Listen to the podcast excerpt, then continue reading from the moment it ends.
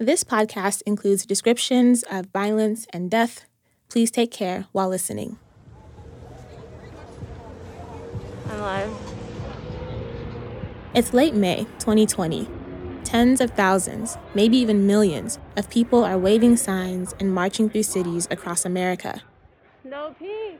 They're protesting. Police. One crowd moves through downtown Tacoma, Washington, under a gray Pacific Northwest sky.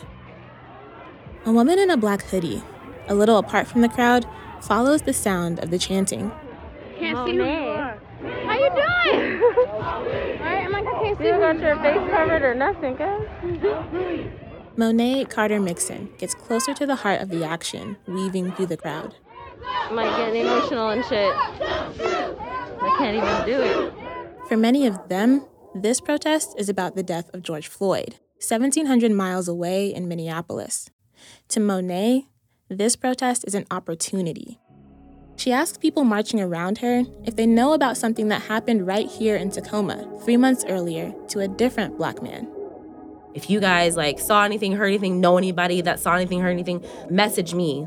Hit me up. I know you don't want to talk to the police, but contact me. Like let me know. You should have bought a picture or something. I saw someone with his picture up. I was like, "Do you know who that is?" And then she's like, "No." I was like, "That's my brother. He was killed." Monet's older brother, Manuel Ellis, everybody called him Manny, was walking home one night when he crossed paths with police on a Tacoma street corner. He died there. That's all Monet really knows. So she came to the protest looking for answers, to try to figure out what the hell happened that night. Do you know anybody that saw anything? Like that's what I was doing. And I had spoke to everybody like in the crowd and I you know I just said like if you guys know anybody that lives in that area if you know like what happened like just just hit me up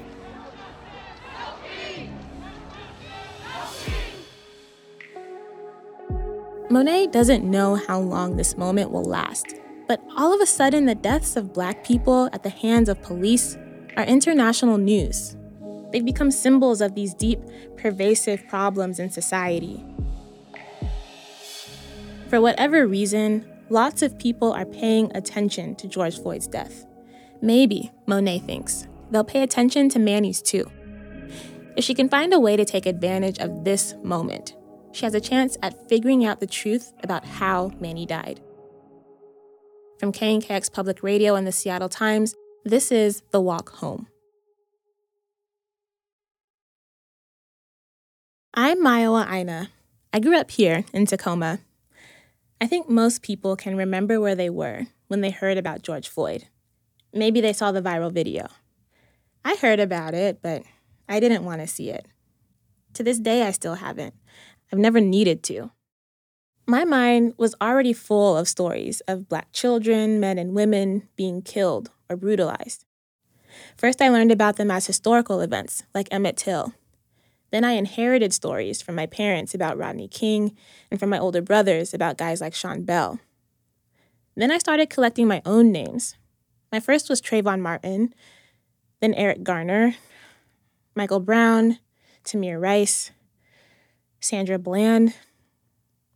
By the time I heard about George Floyd, I was tired, really tired. Then I started seeing the name Manny Ellis come across my timeline. To be honest, by that point, I wasn't just tired, I was numb. It wasn't until I moved back home to Tacoma and learned more about Manny from my friends that I realized what actually happened. Manny's death brought a reckoning to my hometown, the way George Floyd's killing did for America. A lot of people here feel that Tacoma is really special. People think that Tacoma is sometimes immune from these things that happen in the world. I think it made people realize like this shit really happens. There was a dark cloud. Mm-hmm. Like it felt mm-hmm. very heavy, very dark, and very hard to avoid. It really set in for me that like wow, like all of America is being affected by this and like my own city is in danger. like the people around me like need protection. Like you could feel like our our city crying, like weeping. Like it felt like very grieved. Everything felt so grieved. Because of that close knit feeling in Tacoma, like, okay, that was somebody that I knew. Or if I didn't know him personally, I knew his sister. If I didn't know his sister, like, I knew somebody who really loved him. That combination of things was kind of a wake up call for people to be like, oh, we have a problem here. But Manny's story, this story that grieved my city, this wake up call, almost went unheard. The only reason we know about this story is because of one woman. She challenged the media, the police department and local officials, the state government, even her own family at times, to get answers. Manny's little sister, Monet. My colleague, Kari Plog, has spent two years reporting this story and getting to know her. When I ask Monet Carter Mixon to describe herself, the first thing she says is I'm a mom. She has Um, six kids. All of them are under 13. I'm kind of just like a regular, regular person. I'm not. I don't feel like I'm anybody but that. She was a Um, single mom for a long time, but now she's a newlywed, and her family is everything. I'm a homebody. I don't really like to party or do any of that other stuff. I picked up hiking when I met my husband, which I never would have thought in a million years that I would be a hiker, but here I am. What stands out about Monet is how brutally honest she is. She doesn't have time to dance around stuff, even when she talks about horrible things, especially when she talks about horrible things. It kind of threw me off at first. Her tone doesn't change much. She just shuts off her feelings and tells the facts. One of the few times she couldn't shut them off was when I asked her about a phone call. I want to talk uh, about that day. At any point in time, if there's something that you don't want to talk about or if you need to take a break, you just let me know, okay? Okay. Sorry, I'm getting emotional now. oh, I hate this. The good, like I don't mind talking about the good or just like our relationship because it it helps me. Like it makes me feel like it's it's real, it was genuine, like all of that. But then like the fucked up stuff, like what they did, I literally like like last night I had a nightmare. This phone call came in early March 2020, three months before she showed up at that protest looking for answers. George Floyd was still alive in Minneapolis. People were worried about a new coronavirus spreading around the world. Monet was in her late 20s, trying to balance raising five kids on her own and a new job, answering phones for a hospital system in Tacoma. I was really stressed out because, you know, my kids were acting up in school. I was worried that I wasn't gonna, because, you know, they have probation periods with jobs. So I was worried like I wasn't gonna keep my job because I didn't have all the support that I needed. It was just, it was a lot. While she was at work, Monet missed a call. Ma'am, my name is Rich. I'm with the Pierce County Medical Examiner's Office. You can give me a call at area code 253. Monet had a newborn at home. She was breastfeeding and taking regular pumping breaks at work. So on my way to go pump, I called him back and he, you know, he introduced himself. Hi, my name's Rich. I'm from the Pierce County Medical Examiner's Office. Is now a good time to talk? And I was like, Yeah, I'm at work. I'm getting ready to pump, so I have time. Yeah. And he was like, Oh, you're at work? He's like, Well, are you in a safe place? Like, you're not driving or anything, are you? No. Like, why are you asking me if I'm driving? And he was like, Well, um, I had I had your name as an emergency contact for Emmanuel Ellis. And I was like, Yeah, that's my brother. Is there a chair? Can you sit down? And I'm like, What? Why are you asking me all these questions? Like, what do you why are you calling me for? Dude, I'm trying to pump. Like, I'm on a schedule. Like, I have stuff I have to do. He had said, Okay, well, I just want to let you know that I have your brother's body here with me. What? Your brother? He passed away early this morning. What? Manny? Monet doesn't really remember what happened next. She thinks she threw her phone. I don't know. I flipped out. I was crying. I like fell to the ground. I know. I'm pretty sure everyone's had their heart broken before, you know, like like your first love and that like pain like in your chest where like you just can't breathe. You can't eat. So imagine like that times 20. That's what it feels like. First, she called her mom, Marcia. I just said like you know, Manny's gone. She was like, Gone? What do you mean gone? Gone where? What are you talking about? You're supposed to be at work. Why are you calling? And I'm like, He's dead, mom. He's dead. They just called me and said he's dead. Monet has another older brother, Matthew. She called him next. He was angry. I remember he was like, What are you talking about? What are you what are you talking about? He was really, really angry. And immediately me and my brother were just like, like what the, what what happened? Manny was 33, older than Monet, but his sister had a reputation in the family. Still does, actually. They call her the little big sister. I couldn't really be the baby because in like in a black household, black daughters, especially firstborn black daughters, you're the oldest. If the kitchen was messed up, if the bathroom was messed up, bathroom that I didn't even use, usually it was Manny that was messing everything up. Monet, why didn't you clean this up? Why didn't you do that? Once I got to be about like seven, eight years old, I had to grow up. Despite all of that, she didn't take herself too seriously. Matthew, the oldest, was the mature one. Manny was the clown. Monet was more like him. She always wanted to tag along and keep up. She says in the family, they were the free spirited ones. And they understood each other.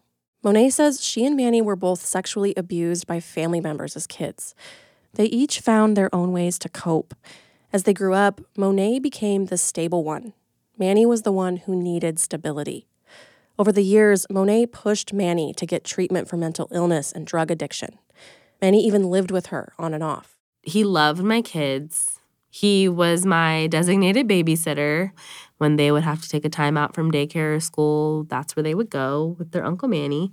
All the births, he was there he was just like my he was my brother of course but as we got older like he just was really like my my best friend but everybody in the family worried about manny a lot where he was sleeping what he was doing monet quickly figured out when it was fine for him to come around her and the kids and when it was best for him to stay away then just a few months before monet got this call manny's family started noticing a change manny had moved into a sober home where he was figuring out what he would do next he was going to church three or four days a week. Monet had just talked to him two days earlier, the night before he died. They talked on the phone for five hours. We had a really like long, in-depth conversation about like religion. There is a God. I know that there's a higher power, and I know that like it's it's something, you know, but the way that I am, if something doesn't make sense, I'm to question it and question it. I'm to harass you and press you about it because it's like, no, something's not adding up because there's so much like bullshit associated with it. This is who they are. Monet is a questioner. Manny, she says, was a diplomat. He didn't try to change her mind. He tried to make her feel better about her doubts. And he opened up to her about finding religion again he always talked about church and then like the the different people at the church and their different personalities and how he, you know, he kept saying like I really found my purpose, like I'm enjoying this, like that's what I needed. I just needed to get back to like going to church and like being in the band cuz that's basically like how I get a high. Like it I feel like good when I do this. He would send me videos of him playing the drums, like what did you think of that? Do you think I did a good job?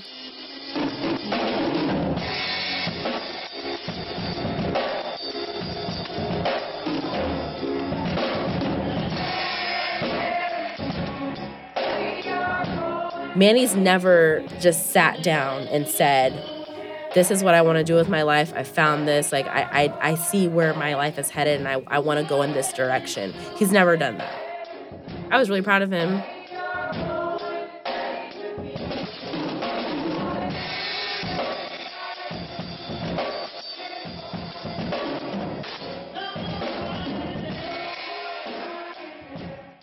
Manny having that conversation and ending up dead the next day, it didn't make sense.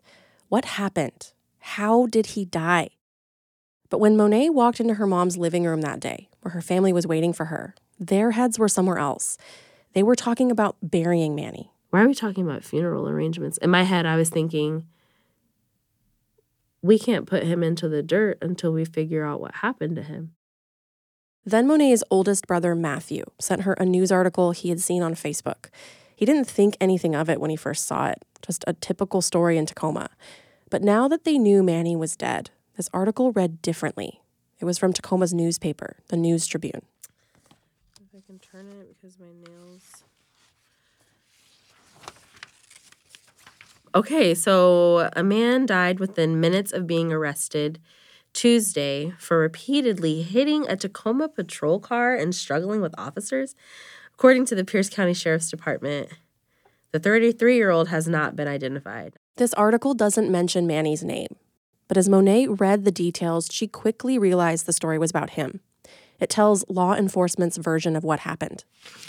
Okay, so officials said he showed symptoms consistent with excited delirium, but a cause of death has not been determined.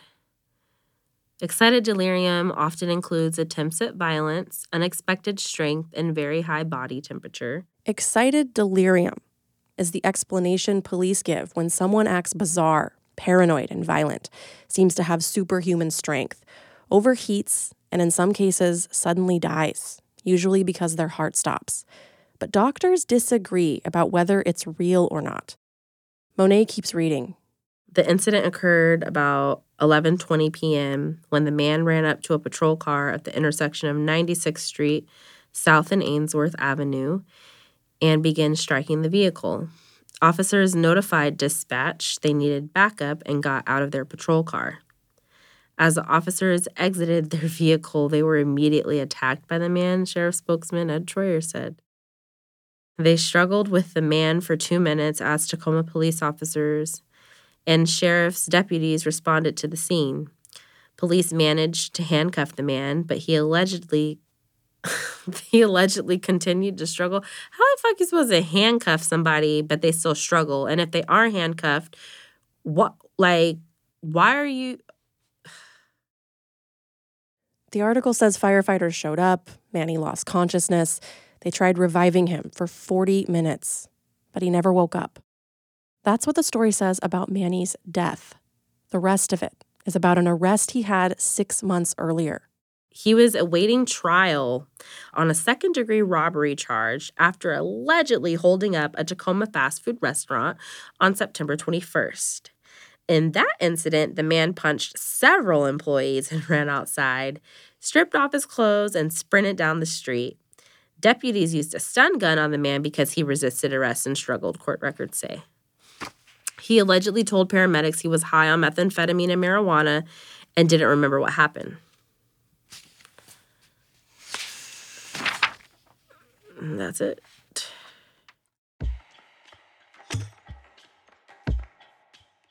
This story from law enforcement, it has an implicit message that Manny was a criminal with a record who used drugs the type of person who would attack a police car for no reason and fight with officers, the type of person who would have a sudden medical episode and just stop breathing. The message is that the circumstances of Manny's death are normal, something tragic that just happens sometimes. But to Monet, the Manny in that article sounded like a stranger. I was in disbelief. Manny's not going to fight anybody or hit anybody, especially if he was in his right mind. Even if he was in his wrong mind, he would still try and smooth talk his way out of something. But be aggressive towards someone that has complete, basically, control over you and your freedom, he's not going to risk that. Monet was in shock. She was grieving. But there was another feeling nagging at her that there was more to the story.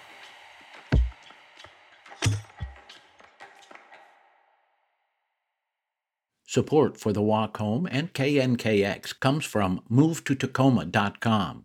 MoveToTacoma.com is a neighborhood guide, a blog, and a podcast to help people in Tacoma, Pierce County, and beyond find their place in the city of destiny. More information at MoveToTacoma.com. Race might be a hot topic right now, but for so many of us, talking about race is nothing new. On the Code Switch podcast from NPR, we go beyond the headlines and we go deep.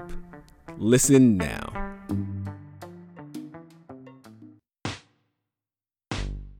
Hi, I'm Will James. I make special projects at KNKX, like this one. Making these sorts of long term projects, it's a lot. It's like putting together a 100,000 piece puzzle after all the pieces have been dumped out of a helicopter. You've got to go digging for all these facts and then figure out how they all fit together. It's worth it, though. I think storytelling with depth and context is so important right now because, frankly, this is a confusing time to be alive. That's why I'm asking you to help KNKX make more projects like The Walk Home by donating at knkx.org today. I really appreciate it. Let me take you to my hometown. When you're driving on the interstate south from Seattle, in about 40 minutes, you get to this messy set of lane changes and overpasses. There's always construction, there's always traffic. To the right, you see a hill covered in buildings. A dome shaped event venue rises up along the road. That's the Tacoma Dome. Steam pours out from industrial buildings on the port. This is how a lot of people see Tacoma, Washington, from the freeway, just passing through. Tacoma is a second city. Just like that Oakland San Francisco relationship or St. Paul and Minneapolis, Tacoma has a bigger, more famous city nearby, Seattle, and it gets compared to it all the time. But we have our own flavor. Tacoma just has like a very specific aura and like it's just so comfortable like being around people that are from Tacoma because it's just like I don't know, it's just cozy.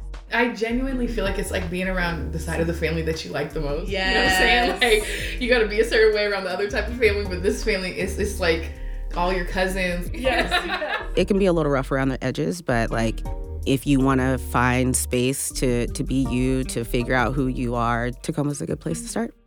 A lot of outsiders don't get it though. They might know Tacoma from the TV show Cops, or maybe they've heard it's where serial killer Ted Bundy grew up.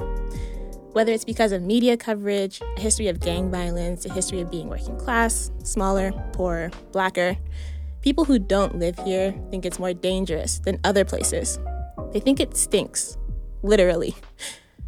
Okay, to be fair, it kind of does. But it comes from the port. They call it the Tacoma aroma. It kind of smells like a fart, but it's really not as bad as people make it seem. The obvious thing is, is like people know about Tacoma aroma, and like if that's all that you know, then like whatever. Like there was this tension, like, oh, you're from Tacoma, you know, whatever, Tacoma aroma, or you're ghetto, you're hood. Having people be like, oh, you're from Tacoma, you know? It's like, oh, maybe I should hate myself, you know? Even that within Tacoma is the same thing, right? So like when I would talk to folks in Tacoma, I'd say like, I'm a teacher, and they're like, oh, where do you work? Oh, I work in Lincoln High School. Oh, and we call that the Lincoln O. A lot of the like Tacoma is hood, Tacoma this is really just veiled anti-black racism, whether people want to like acknowledge that or not.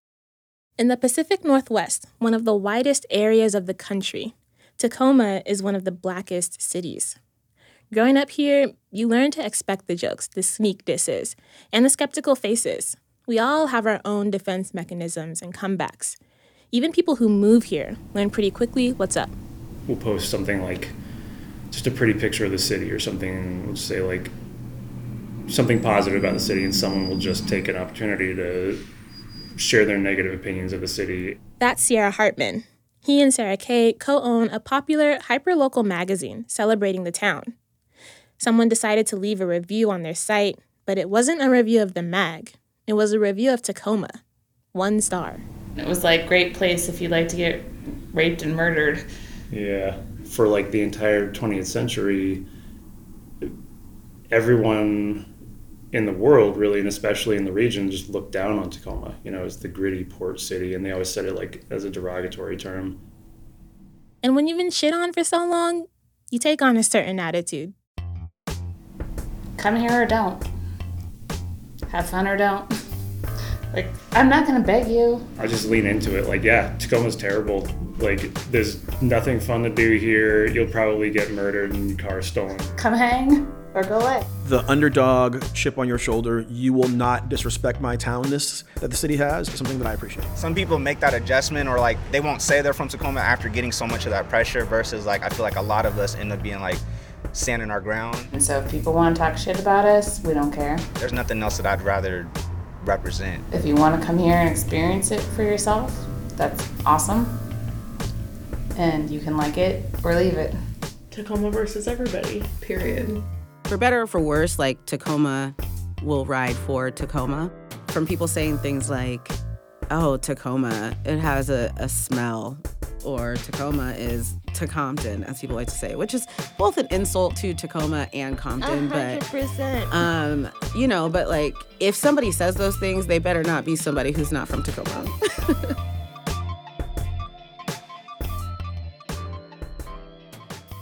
Almost 100,000 people follow a Facebook page where people post about crime in the city photos of missing cars, thieves caught on doorbell cameras. They're kind of making fun of Tacoma and playing up all the worst stereotypes about it.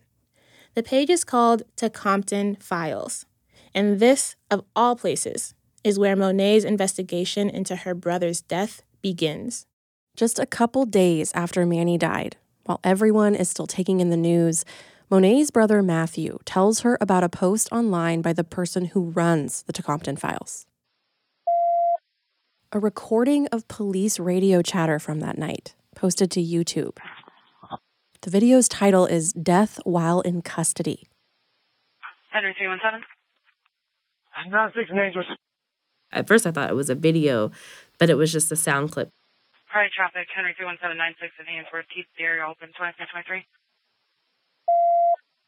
They're asking for assistance. She listens as a dispatcher and officers talk back and forth. It's hard to tell what's going on or even what they are saying. on scene But once in a while, Monet catches snippets of what is happening at the scene. An officer asks for hobbles to restrain someone's legs. Hey, someone bring some hobbles. A burst of sirens. Then, two seconds of audio. Unreadable.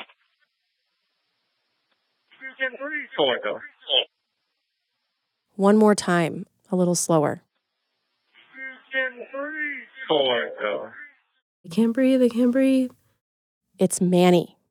Someone at the scene clicked on a radio for two seconds. And in those two seconds, it captured Manny saying, I can't breathe. I just cried because I heard like the plea in his voice. He was scared and he was like begging for them to like just let up so he could like catch a breath. I don't think Manny knew that he was going to die that night. You said that your brother sounded like he was scared when you heard that. Have you ever heard him sound that way before? Yeah. When we were little, because my dad was really abusive.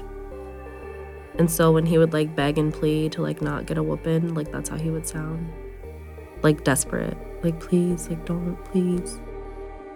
Is that how you knew something wasn't right? Yeah.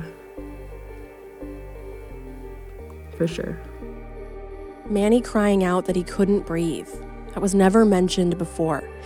The newspaper article, the story by police, it casts Manny as an aggressor, not someone who was scared. It had been just a couple days since Monet found out her brother died, and she already had a feeling something was wrong. It like validated what I already knew. So the first thing was how the news was delivered.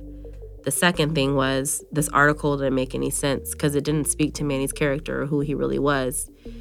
The third thing was is the audio. That was the final thing.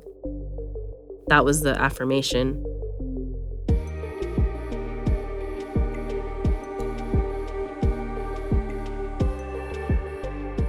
This moment would change Monet. Eventually, it would change Washington state law. And it would bring a national divide about racism and policing right here to Tacoma. This story that nobody paid attention to, it would set up what promises to be one of the most important trials in Pacific Northwest history. We want to know what Manny's life meant and what his death means now. What happened to him can tell us something about the protest movement we all just lived through, something we're still grappling with. What really changed? And can we actually hold anyone accountable? On the next episode of The Walk Home, Monet's investigation collides with the racial justice movement of 2020. We're getting thrown flashbangs right where we're standing there. So we're And in the chaos of that moment, a new piece of information surfaces. Stop! Oh my god, stop hitting him!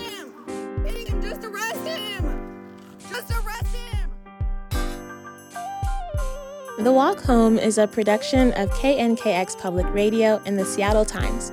It's written and produced by Kari Plog, Will James, and me, Mayowa Aina. We had help reporting this episode from Seattle Times senior investigative reporter Patrick Malone. Our editor is Tiara Darnell. Our executive producers are Florangela Davila and Jonathan Martin. Bethany Denton is our mix engineer. Music comes from Tacoma artists Will Jordan, Marcel E.C. Augustin, and Quincy Q. Henry. Thank you to Jamaica Scott, Devon White, Rachel Askew, Jordan Bryant, Nate Bowling, Danielle Bender, and Lanice Kamak. Our logo is by Rotator Creative. Additional audio comes from the Seattle Times videography team, research by Miyoko Wolf, and special thanks to the Ellis family for sharing their story.